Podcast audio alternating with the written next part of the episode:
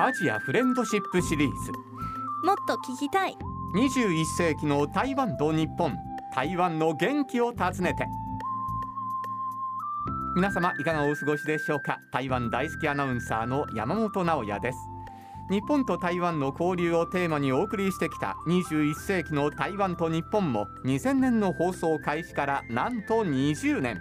これを記念いたしまして、さんじゅっぷんかんにギュギュギュッと凝縮して、じゅうにがつにじゅうろくにちまで日本と台湾の交流をいろいろな角度からお届けしてまいります。そして今回のパートナーはこの方です。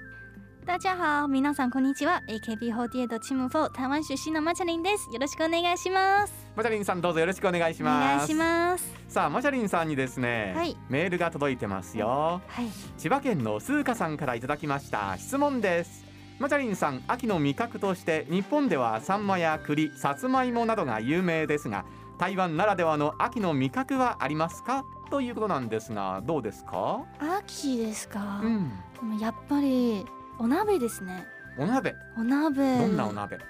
えー、っとね、漢方、ええ、漢方のスープをお鍋にして、ええ、体にいいですし、特に女性の方が飲んだ方が絶対いいです。ええ、私もよく飲んでました。ええ、秋の時に。ね、これからだんだん寒くもなっていきますし、体を温めるの大事ですしね。本当に大事です。そこに漢方が加わると、なんか元気も出てくるような感じがしますよね。はい、元気になりますよ。ね、そうですか。はい、マチャリンさんの鍋食べてみたいと思いますけれどもね、えー、私の鍋ですか。はい、いつかよろしくお願いします、はい、さあ、そして今日もですね、最後までお付き合いよろしくお願いします。お願いします、えー、そしてですね、皆様にもプレゼントがありますので、さんじゅっぷんかん最後までお付き合いよろしくお願いいたします。この番組は台北駐日経済文化代表所公益財団法人日本台湾交流協会、台湾観光局の講演 アールティーアイ 中央広範電台の協力でお送りいたします。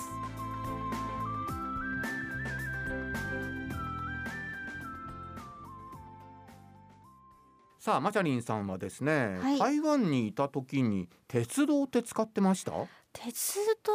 は使ったことあるんですけど、うん、でもバスの方が多かったんですね。あ、そうですか、はい、新幹線はどうですか、乗ったりしました？新幹線はもともといっかいしか乗ったことがないんですけど、うん、ええ、日本に来て実家に帰った時ににかいくらいまた乗りました。そうですか。基本バスで、はい、うんうん、台湾新幹線っていうのは、あの日本の技術がですね、はい、まあ、台湾とともにですね、はい、えー、結晶となったものなんですけれどもね、はい、この番組のですね、当初企画として台湾新幹線がこれから開通するっていうのを取り上げようっていうのがね、一つのきっかけだったんですけれどもね、そう考えると台湾新幹線、本当に今思うと感慨深いんですが、初めて乗った時ね、日本の新幹線だと思ったんですよ。やっぱり同じですね、うん、やっぱり同じだったですね。でもね、乗ってる場所が違うとね、それでもやっぱり雰囲気が変わるのかな、うんうん、なんか日本の台湾が一つになったような喜びがありましたけれどもね。わかります。そしてですね、今ですね、台湾では新幹線だけではなくて、台湾を鉄道で回る旅も人気になりつつあるそうなんです。今回はですね、そんな台湾の鉄道の魅力をご紹介していきたいと思います。それではお客様をご紹介しましょう。旅行写真作家のケッケヨシユキさんです。それではまずケッケさんのプロフィールから簡単にご紹介しましょう。ケッケさんはせんきゅうひゃくごじゅうさんねん東京生まれ、幼少の頃から鉄道好きで日本を旅していた青春時代を経て、出版社勤務の後、現在はフリーの旅行写真作家として国内外の取材をされています。さんじゅうねん以上前に訪れた台湾で鉄道の魅力にはまり、台湾へはすでにさんびゃっかい以上いらしていて、多数の著書や執筆もされています。なんと台湾鉄路管理局、つまり台湾政府からですね、台湾鉄道、台鉄の友として表彰されるほどの台湾通でいらっしゃいます。ケッケさん、どうぞよろしくお願いいたします。よろしくお願いします。ケッケさん、今プロフィールをご紹介したんですが、台湾へはもうすでにさんびゃっかい以上行ってらっしゃるという。そうなんです。毎月にかいぐらい行くのがもう常でした。やはりあのいろんなところの風景、四季折々楽しみたい、そういう気持ちでしたね。うーん、先ほどあのパスポートをね、私たち見せていただいたんですが、全部台湾でしたね。そうです。一冊丸ごとすべて台湾の出入国のスタンプが押してあります。えー、すごい。すごいですね。どうしてそんなに台湾にこう魅力を感じられたんですか？実はあの初めて行った時に高雄の町で、はい、あの非常に暑かったんですよ、えー、ところがあの日陰に入ると涼しい風がこう肌を、ね、通過していって、それがすごく心地よかったんです。おな, なんかここの土地っていうのは私に合ってると、うん、そういうことを感じたんですよね、えー、そこにあの昔からあったその鉄道好きという血も騒いだわけです。そうなんです実はまだあの日本は近代化されてどんどん冷房の列車が増えて窓が開かなくなってしまったんですよね、はい、ところが当時の台湾はまだまだ窓の開く列車がたくさん残っていたんです。やっぱりそれも非常に魅力の一つでした、えー、それが何年前ですか？もうさんじゅうねん以上さんじゅうねん、はいえー、じゃあさんじゅうねんの間に随分とそのあたりも変わってきたんですかね？あの変化はあるんですが、うん昔のものを大事にしてますので、昔の木造駅舎はまだまだたくさん残っています、えー、それにあの一度ですね台中の大地震で駅舎が崩壊してしまったところがあるんです。これはまあ収集駅というところなんですが、でも地元の方がですね新しく建てるんじゃなくて昔の駅舎を元通りに作ってほしいと、そういう熱意があって、えー、なんと当時の設計図をもとに元々の駅舎が復活したということなんです、はいえーいやそれはなんか素晴らしいですね、えー、あのマチャリンさんの地元は台中でしたけども、はいはい、台中駅っていうのはどんな感じでしたか？台中駅の近くにお店がたくさんあって、うんえー買い物しによく行ってました買い物しによく行ってましたね、うんうん、と台中の駅もですね、えー、赤レンガ作り、これはまあ日本統治時代に作られたんですが、はい、非常に重厚なねスタイルの駅なんですよ、はい、で最近あの高架線に上がりまして、ええ、新しい駅が高架で出来上がったんですが、もともとの駅舎はちゃんと高架の駅の前に置いてあるんです。おですからあの今も昔も変わらずその駅舎を見ることができるんですね。へ変わっているんだけども変わらないものがあるっていうのはいいですね。そうなんです、はいですからもう台中駅といえばこのスタイルっていうのがもう頭の中に入ってますし、えーうん、そこの駅前行けばあ台中に来たんだなっていうことが分かるんですよね、うん、そうですね。先ほどね日本の統治時代の駅舎がですね、ねそのまま使われてるっていうことなんですが、はい、確かあの高尾の駅もそうでしたですよね。そうでございます、ええ、高尾の駅ももともとしょうわじゅうごねん頃に建てられたんですけれども、それをですね実は息をずらして今保存してあるんです、はいでまた再びですねそこの新しい駅舎ができたらそこの玄関にするためにまたずらすという、え元に戻すんですか？そうなんですよ。すごいですよ、うんえー、そうやって古いものを大事にされてるんですが、新しいものといえばやっぱりその新幹線そうですねということになりますけれどもね、はいにせんななねんに開業した時に本当に嬉しかったですね、えー、外観は確かにあのオレンジの帯を巻いてますから、はい、日本の新幹線と若干イメージが違うんですけれども見た目が違うんですよね、ねであの実はあれ東海道山陽新幹線で当時活躍してたななひゃくけいというのをモデルにして作ったんです、はい、ただ先頭部分がちょっとねデザイン変えてオリジナル性を持たせてるんですよね。ところがあの一歩中に入ってあれ東海道山陽新幹線に乗ってるのかな、そういう錯覚になるんですよね。はい、おっしゃる通りです、ねえー、あのいわゆる座席の色ですとか、はい、モケットのあとテーブルのところに編成図が入っていたり、えー、なんかそれがもう日本の新幹線そのものじゃないかと。テーブルなんかも同じな感じですよね。そうです、全く同じです、えー、結局あの元々の基本の設計が日本ですので、うんうんうんうん、ちょっとオリジナリティを出してますけれどもベースはしっかりと東海道山陽新幹線を引き継いでるという感じですね、えー、はい。マチャリンさんもね新幹線には乗ったことがあるとさっき言ってましたが、はい、はい、そうなんですけどにせんななねんですか？そうなんです。え記憶めちゃくちゃあります。もうじゅうさんねんまえじゅうさんねんまえちょっと今驚いてます、はい、でも私多分にせんななねんかはちねんくらいの時にいっかい乗りました、うん、かなり最初の方なんですけど、えー、じゅうさんねんまえかあそうです、えー、深いですねこれは。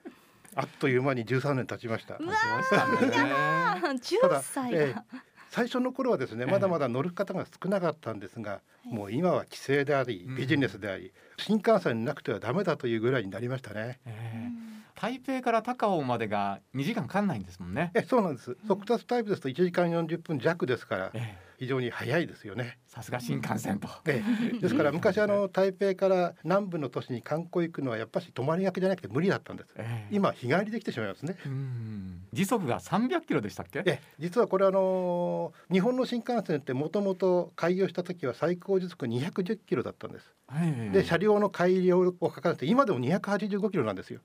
さんびゃくキロは出てないんですか。え東海道新幹線はにひゃくはちじゅうごキロが最高速度なんです、えーはあ、それは安全面を考えてってことですか。実はやっぱりあのごじゅうねん以上前に作った新幹線ですからやっぱりカーブも少し多いし、えー、ところがもう台湾新幹線最初からさんびゃくキロで走るよということで線路も作って、えー、その違いがやっぱりあります。やっぱごじゅうねんですから、えー、技術の差というのはあると思います。あ、はい、あのさんびゃくキロ出てる割には乗り心地も悪くないですよね、えー、もう本当にあのー直線コースがあってしっかりとした橋脚の上に立ってますから。であと台湾新幹線はやっぱり日本の新幹線に比べてトンネルが少ないんですね。ああ確かに、ええうんうん、ですから風景を楽しむのにも非常にいいんですよもう何回ぐらい乗られてるんですか。おそらく数えられないぐらい乗ってます、はいえー、もう各駅を降りられてるんですよね。すべての駅を降りました、はい、あれ駅にもいろいろとなんか思考が凝らされてるんですよね。実はあのデザインがみんな異なってますので、えーはい、それを見るだけでも楽しいですよね。うん台湾鉄道と台湾高鉄いわゆる新幹線との同じ駅なんだけど、はい、場所が離れてるっていうところもあるんですよね。そうなんです。ほとんどがそうなんです実はあの、えー、北の方の南港台北板橋のさんえきは同じ場所に駅があるんです、はい、ところがそこから先行きますと同じ駅名なんですがもう相当離れてるんですよね、えー、電車でアクセスしなきゃいけないとか非常にあの面白いです。そうですよね、ええ、台中もマチャリンさんそうなんですかね。はいそうなんですね実はあの台中の駅も在来線とは違うところにあるんです、はい、でそこは在来線が接続してるんですが在来線は駅名が違うんですよ。あそうでしたか、ええ、台中じゃないんです、えー、えなんていう駅になってるんですか。新ウルイっていうんですが新しいカラスの日って書くところが在来線の駅なんです、はい、その駅の横に台湾新幹線の台中駅があるんです。ああ、それは面白いですね。そうなんですね新幹線の話だけでもう何時間もいけそうですが新幹線以外のですね、ええ、鉄道の楽しみ方っていうのはどうなんでしょうか。実はですね今在来線がぐるりとこう台湾を一周できるようになったんです、はあはあ、でこれがさらにですね今電化工事が行われてましてじゅうにがつには電化が完成して台湾一周電車で走れるんですよ。今電化されてない部分があるんですか。あるんです。台湾のちょうど南の東側ですね、はい、南回り線という台東からファンリャボウリョウというところまで行く区間がまだ非電化なんです。お今年のじゅうにがつのにじゅうさんにち電化が完成していわゆる特急列車が台湾をぐるぐると一周できるという、はあはあはあ、ですごいスピードアップになります、はいあまあ、逆にそのノスタルジーを感じる方にとってはオール電化になることにちょっと抵抗を思われる方もいらっしゃるかもしれないですね。感染はどうしても電化してしまって最新型の特急列車が走るということになるんですが、ええ、実はやっぱり台湾にはローカル線がまだまだ残ってるんですよ、はあはあええ、例えば台北の近郊本当台北から近いんですが、うん、そこにあの平渓線という路線と新北線という路線があるんです、はい、これはあのもう週末台湾の人がね、ええ、行く一大観光スポットですね、ええ、それになってます。もう鉄道の旅行が一つの観光の素材なんですよ、ええ、ですからもう皆さん週末になるとその列車に乗っていろんな目的地にこう行かれると。うーんそこも電化はされてるんですか。いや電化されてます。されてないんですか。はいローカルの機動車が走っています。ディーゼルカーですね、ええはい面白いですね。そういうのに乗れるというのがまたそうなんです、うん、あのちょうどいいバランスで寧湾線というのがちょうど新竹から寧湾の方まで走ってます。で台湾中部は収集線というのがあってこれはあの二水というところ台中ザンファー二水とちょっと下の方です南ですね。そこからいわゆるこう伸びてるローカル線が山の方に、はい、あ収集と言いますあの震災の時にかなり被害を受けた場所でしたね。あそこはまあ震源地ということでしたから、えー、非常にあの被害があったと思うんですが、うん、その線路なんかも本当に波を打つようになってしまってたんですが、えー、ちゃんと復旧しましたね。今はじゃあもう普通に、うん、え普通に行きますしやはり、うん台湾中部の観光路線として非常に魅力があるんです、えー、実はあそこの沿線というのはもともとバナナの産地なんです。ですから台湾のバナナのいろいろな種類を売ってる露店もあって、ええ、非常に私は楽しいですね、えー、私バナナ好きなんですですからそういった町によりよるといろんなバナナを食べてみたいなって思うんですよね。マチャリンさんもどうですか。今度台湾帰った時にこういった鉄道に乗って旅するっていうのは。そうですねちょっと恥ずかしいなんですけどさっきの話はちょっと本当にいろいろ勉強になりました。知らなかった情報もたくさんあってありがとうございます一瞬回れるのは本当に知らなくて、ええ、あ楽しみですね。今年も完成できますね。え非常に早くなりましたからいちにちでくるりと回ってこれます。おお一日日か、すごいですね。いちにちで台湾一周できるんですか。そうなんです、はい、わー、考えられないです、えー、もう昔は本当に考えられませんでした、はい、ですね。じゃあにはくみっかで行ったとしてもいちにち使ってね、えー、ですから私なんかだとやはりね、うん、台北を起点にしたら半分まで乗りますよね、高尾まで、うん、ははははで次の日は高尾から台北まで半々東回りで帰ってくると、うん、えー、で台湾東部というのはお米の産地でもあるんですね、えー、台湾の美味しい池上米とかそういったものが取れるところですから駅弁も非常に美味しいんです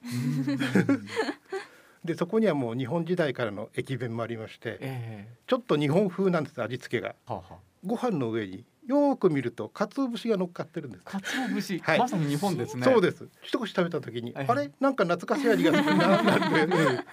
非常にそれが合うんですよね、いろんな、えー、台湾のおかずに、えー、非常にその駅弁を楽しむのにもぜひ台湾の鉄道を利用してもらいたいなと思っています、うん、鉄道の旅にやっぱり駅弁は欠かせないですよね。そうなんです、はい、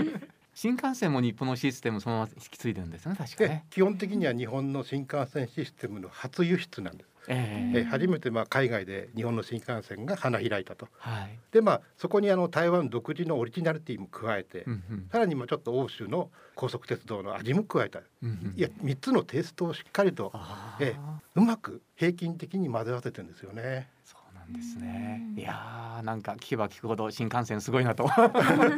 てしまうんですけれども、新幹線以外にも特急の旅っていうのもありますよね。で特急列車も非常にあの最新型のピューマン号とかタロコ号とかで、また新たにですね、現在日本に発注している車両があるんです。え、あるんですか。なんとごひゃくりょうも。えー、それ特急ですか。え、特急用の最新型の電車をですね、えー、今発注してて、それがまあ来年あたり入ってくるんじゃないかなって思ってるんです。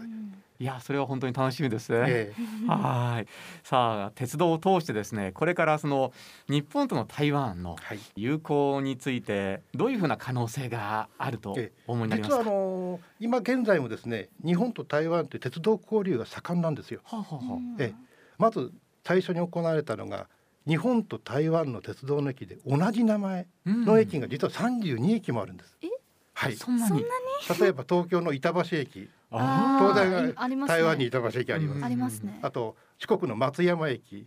台北の一つ上は松山松山駅なんです、はいはい、つまり同じ全く駅名がさんじゅうにえきもあるんです。さんじゅうにもあるんですか、えー、私知ってる限り本当にふたつみっつくらいしかさんじゅうに、はい、そこを回るだけでも楽しいですね。え各駅やっぱりあのいろんな提携とかしてますので、うん、モニュメントがあったり、えー、またあの日本の駅の紹介があったり、はい、非常に楽しいです、えーうん、それだけ日本との距離が近いと言いますか、なんかそういうのを感じますよね。え実はまあそれだけじゃなくて、はい、もう新しいことなんですが、じゅういちがつのつい最近よっかの日にですね、はい、伊豆箱根鉄道の長岡温泉の伊豆長岡の駅と、はい、小京の駅が姉妹駅提携を結んだんです。実は名前は違ってるんですが、えー、お互いに温泉のある駅なんですよ、はいはいはい、ですから新しいスタイルとしてそういった同じ観光地を持つ駅同士が姉妹駅になる、えー、でお互いの良さを紹介して、でお客さんに来ていただくと、そういった取り組みもやってるんですね。ああ、そうなんですね。そういうのってこれからますます増えていくような感じしますね。実はですね、ええ、今台鉄と提携している日本の鉄道会社がにじゅっしゃいじょうあるんです。そんなに。はい、東京ですと東武鉄道とか西武鉄道、京浜急行電鉄、江ノ電、そんなところが提携してまして、お互いにあのラッピング列車をですね、京浜急行の電車が台鉄の普通列車のラッピングになってたり、はあはあはあ、いわゆるいろんな交流をやってるんですよね。えー、そういう列車を見たくてまた鉄道ファンが台湾に行きますね。はい、であの今でも今信濃鉄道を走っている一本の列車は台湾の自強号、ツーチャンハオの塗装になってるんです。はい、でもう一つは乗車券交流というのがありまして、はい、うん、使用済みの乗車券、例えば信濃鉄道でフリー切符使いますよね、ええ、でまあ使い終わって記念に取っとくのもいいんですが、うん、それを台湾に持っていくと台湾のローカル線のフリー切符に交換してくれるんです。そんなサービスが。そうなんですか。はい、えー、お互いにやってますので、えー、逆に台湾で使ったローカル線の切符とかそういうものを日本に持って帰って信濃鉄道の窓口に出すとふつかかんのフリー切符がもらえるんです。へー、いやー、いろんなことが進んでますね。こんないろんな短い時間にですね、はい、ぎゅっと詰まったね交流が行われてるんですね。いやー、いろんな可能性がね感じられると思うんですけれども、さあケッケイさんは今後どういうふうに、えー、やっぱりこの日本と台湾の鉄道の友好がどんどんどんどん深まると、うん、お互いにまあ楽しいことがいっぱいあるんじゃないかと思うんです、はい、人的な交流も出れますし、やっぱり行く楽しみっていうのは出ますよね、えー、あ、うちの地元の駅が台湾の駅と交流してるんだ、うん、あ、行ってみてみようと、そうするとまあ同じ駅名をね写真撮れば同じ人と、あ、これが台湾とのつながりなんだなっていうことがよくわかると思います、えー、そうですね、えー、今後もあの日本と台湾の鉄道がどんどんどんどん交流を深めていくので、やっぱりそこら辺をお手伝いできれば非常に嬉しいなと思いますね、うん、えー、ぜひ今後のご活躍も期待しております。 あ, ありがとうございます、はい、本日はどうもありがとうございました。ありがとうございました。お疲れ様でした。本日は旅行写真作家のケッケヨシユキさんにお話を伺いました。なお、この番組のサイトではなんとケッケさんがこの番組のために台湾鉄道の旅初心者ミニ講座をさんかいシリーズで貴重な写真とともに書き下ろしてくださっています。現在掲載中ですので、どうぞお楽しみいただければと思います。台湾日本仲良し、えー、今日の新幹線のようにこのにじゅうねんかんにはいろいろな対日交流の初めてがありました。その中でも大人気を博したのがにせんじゅうさんねんしがつ、台北国家戯劇院で上演された初めての宝塚歌劇団台湾公演でした。マーチャリンさん、これ覚えてますか？なんかニュースで見た気がするんですけど、いちねんまえですからね。そうなんですね。えー、いくつぐらいでしたっけ？うーん、中学生中学生ぐらいですかね。かな。そうなんですか。この公演はですね、実はにせんじゅういちねんの東日本大震災に対して本当に多額の義援金を寄せてくださった台湾への感謝を込めて実現したという経緯もありまして、日本と台湾の絆の象徴としても大切なトピックなんです。今回はその公演大成功の立役者でもあり、にせんじゅうごねん対談のパレードにはいちまんにせんにんものファンが集まって台湾の映画館でも中継されたという宝塚のレジェンド、この方からメッセージをいただいています。柚木レオンです。番組にじゅっしゅうねんおめでとうございます。今はなかなか皆様とお会いする機会が減ってしまっておりますが、皆様お元気かなといつも思っています。台湾の皆様もお元気ですか？お会いに。いやー、台湾といえば本当に何度も何度も台湾に行きましたけど、最高なんですよね、台湾って。まずはご飯が美味しい。あと人が最高にいい。なんと親切なんでしょうね、皆様、台湾の皆様って。台湾公園に行った時や、いろいろ自分の公園などで行った時も、台湾のこれを食べてほしいっていうものをなんだか一生懸命並んで買ってきてくださったであろうもの、そして空港まで皆様お見送りに来てくださったり、お出迎えしてくださったり、とにかく暑いんですよね。その心の温かさに触れて何度も幸せな思いをいただきました。そして私はプライベートでもよく台湾に行くんですけど、自分の台湾のお気に入りはペイトー温泉でございます。素晴らしく湯がいいですね。ペイト温泉でゆっくりお風呂に入って美味しいランチをして戻ってくると、もうほわほわの足でね。そしてあと台湾はもう至る所に足つぼマッサージがあって、もう台湾にいる間はほぼ毎日足つぼマッサージしてました。本当に気軽にあるので、パッとご飯を食べた後でも行けたりするので、日本もこういう風になってくれないかなと、こう何年も前から思っております。そして友達と並びながら足つぼマッサージをして、痛いとかどこが凝ってるとか言われるのも最高に楽しいひとときです。さあ、そろそろお別れの時間が近づいてきました。皆様からいただいておりますメッセージをご紹介しましょう。ももちゃんさん、兵庫県からいただきました。ありがとうございます。いつも楽しく拝聴しています。昔台湾の方に母親が餃子の作り方を教わり、小学生の私は餃子にはまりました、というメッセージです。えー、マチャリンさんも餃子作ったりしてました？はい、作ってましたよ、えー、すごく好きです。あ、作るの好き？はい。いや、美味しい餃子なんだろうな、きっとね。いや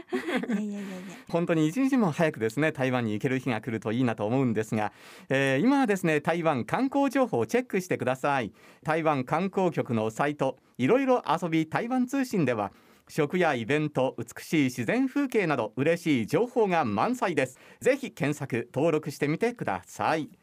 さあ、そしてお楽しみリスナープレゼントです。今回はですね、台湾観光局よりオーション特製ミニタオルプラスメガネ拭きセットをにめいさま、そして本日のゲストケッケさんよりめちゃくちゃレアなプレゼント、非売品の アイシー カードです。これあの鉄道ファンならですね、もう垂涎の一品となっていますんでねぜひ応募いただきたいと思います。ごめいの方にプレゼントということです。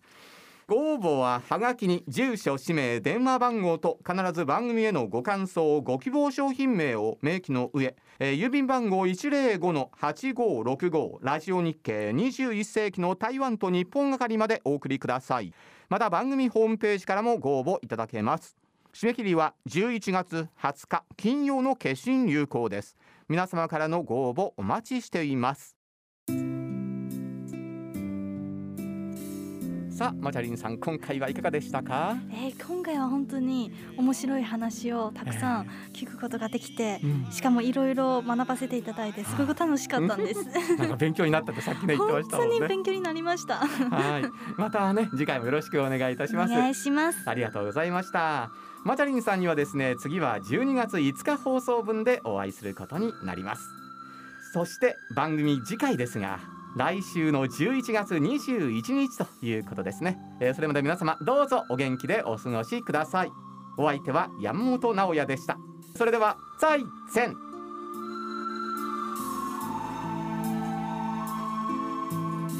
この番組は台北駐日経済文化代表所、公益財団法人日本台湾交流協会、台湾観光局の講演 アールティーアイ厨房広範電台の協力でお送りしました。